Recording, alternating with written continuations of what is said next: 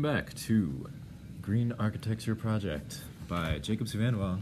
Hawk and Brian.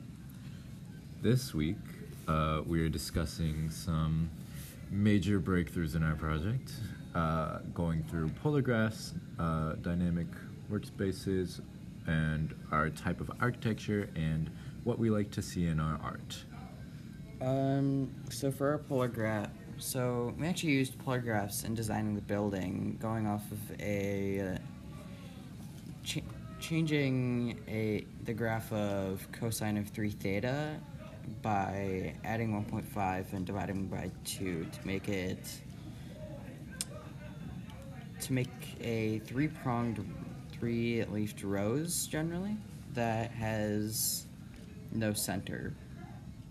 So, for our audience members who are unfamiliar with a polar graph, could you explain what that is? Um, it's pretty much a graph, except it's just wrapped into a circle. Uh huh.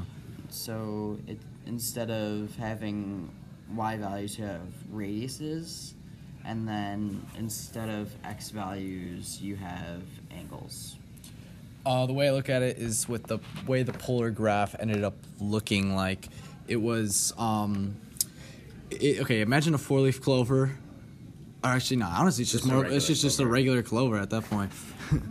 um, yeah, so it's kind of it's like got these symmetrical leaves that bud out, and then we're basically going to take that and rotate it um, maybe I don't know. We, we we're still figuring this out, but I think the best approach would be to get a spiral design. That way, we have green space on top of the different floors, at least a little bit, and so that we can you know go with our idea of green architecture. Um, and we're planning on showcasing the project as just a physical 3D model by 3D printing it, and just basically getting all these different layers and to make a nice sound model. Yeah, and going off of that, and uh, we plan on making a couple floors in Revit just to showcase how this space will be used. Um, we're planning on like a first couple floors being uh, shops, like you see in Chicago, and then as you go up, you find some residences, you find some uh, business places, just general um, like offices.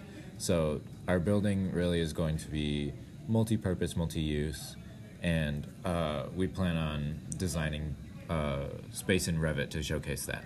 And also, our total how might we question was about making our project more psychologically um, healthy. So we also wanted to, as a part of that, make it more collaborative as well. And one way we definitely thought we should do that is make it is using dynamic workspaces instead of just keep every keeping everybody in their own separate cubicle. We would put them at, probably at tables with each other to make it definitely more collaborative. Um, obviously, there would we would still have some separate rooms for when people needed it, but it would definitely be a lot more collaborative. Yeah, and that goes on our point. Like our main focus of this project is to find ways that we can transform a space to accommodate to people's health, to people's uh, relaxation, so that like working, living in Chicago is as like least stressful as possible. Um, so can one of you guys answer what new stakeholders can you connect with who can give you feedback about the design? I've been doing some research on stakeholders. Uh, so in Chicago, there are some uh, design groups who are uh, working on environmental architecture, which is like a big. Uh, Get out of here, Simon. big We're part of, recording, uh, buddy. All right, keep it recording. People are walking through. yeah. It's all right. All right. Um, one group, Moss, I'm pulling it up right now.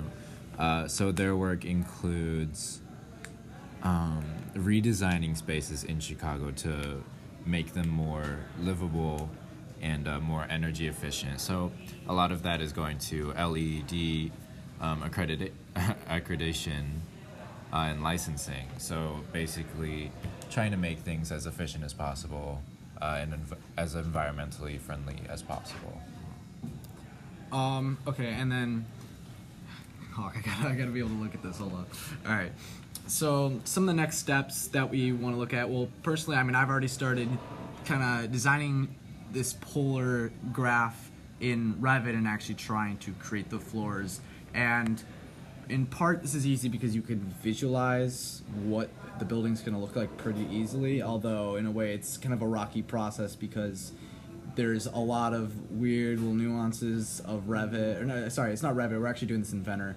Um, might do parts in Revit, um, and then basically, um, it's it's just gonna be it's gonna be hard because there's just little certain things you have to know about the program. They're just very difficult to do, and it's just gonna take a, it's gonna be a learning experience.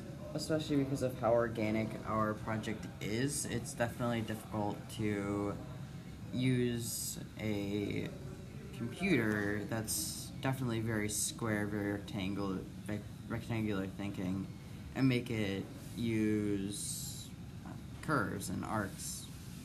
So yeah, we gotta go, but yeah, signing off.